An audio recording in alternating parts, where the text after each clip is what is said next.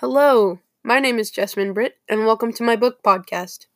This is episode number one, and in this episode, I will be introducing my book, setting the scene of the story, and discussing the point of view I will be focusing on throughout this podcast series. For my book podcast, I chose to read the book The Handmaid's Tale by Margaret Atwood. It was published in 1985. It's a dystopian novel, and it takes place in the near future, and we don't know the geographic location of the story yet, but I assume that we'll find out later in the book.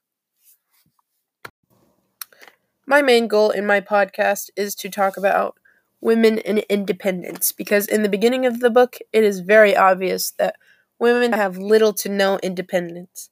The narrator lives in the house of this commander and the commander's wife, and she can only leave the house once a day to go walk around and buy food at food markets.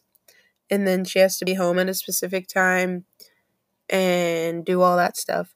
And I'm assuming that she's going to gain more independence throughout the story because that seems to be one of the main conflicts in the plot and I just want to see how that progresses through the book.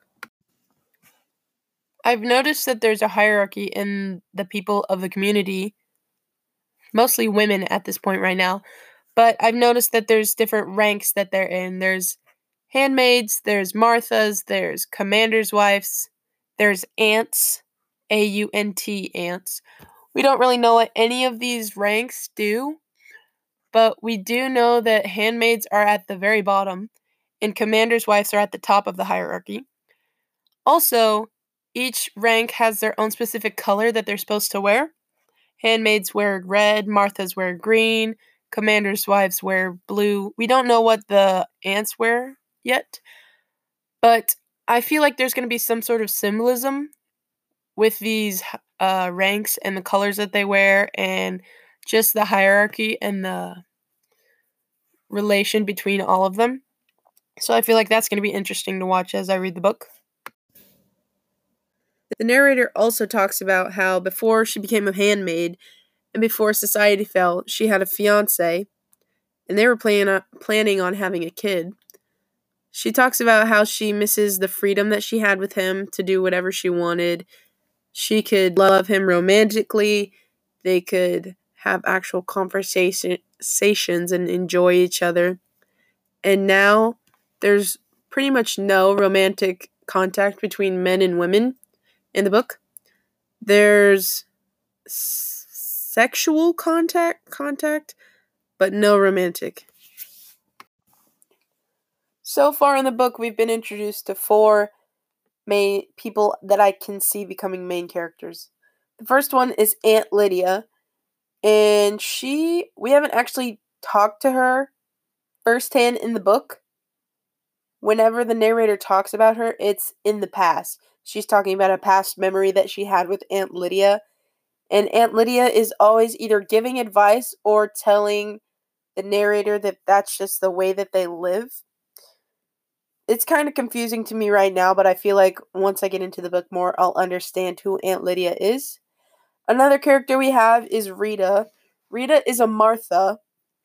Still don't really know what a Martha does, but we know that she has brown skin, and I don't really feel like that's very important right now, but it was mentioned in the book. And we know that she is feared by people because when the narrator was going off to go to the food market, Rita asked her to bring some bread and some eggs, and she said to tell the worker or whoever that she was getting the eggs from who the eggs were for and then that she would get the eggs in return. So that if Rita wasn't the one that was getting the eggs, the narrator would have not gotten the eggs. And then there's another Martha that we know, Cora. There's not that much mentioned about her, but Cora seems to be nicer than Rita. Rita didn't really want to associate with the narrator because Marthas aren't supposed to.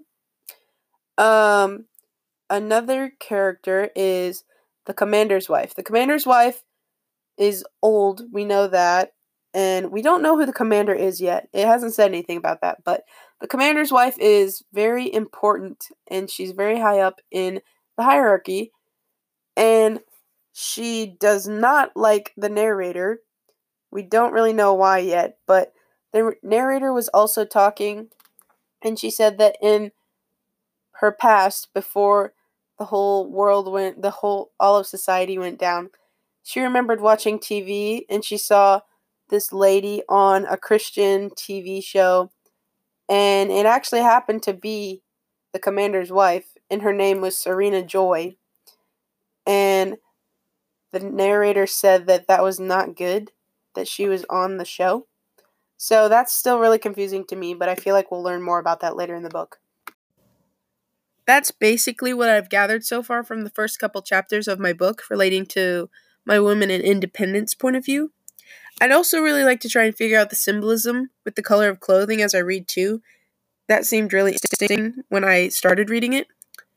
But other than that, that is all I have for my first episode of my book podcast.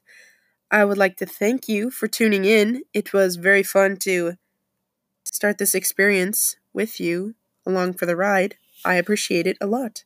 Thank you.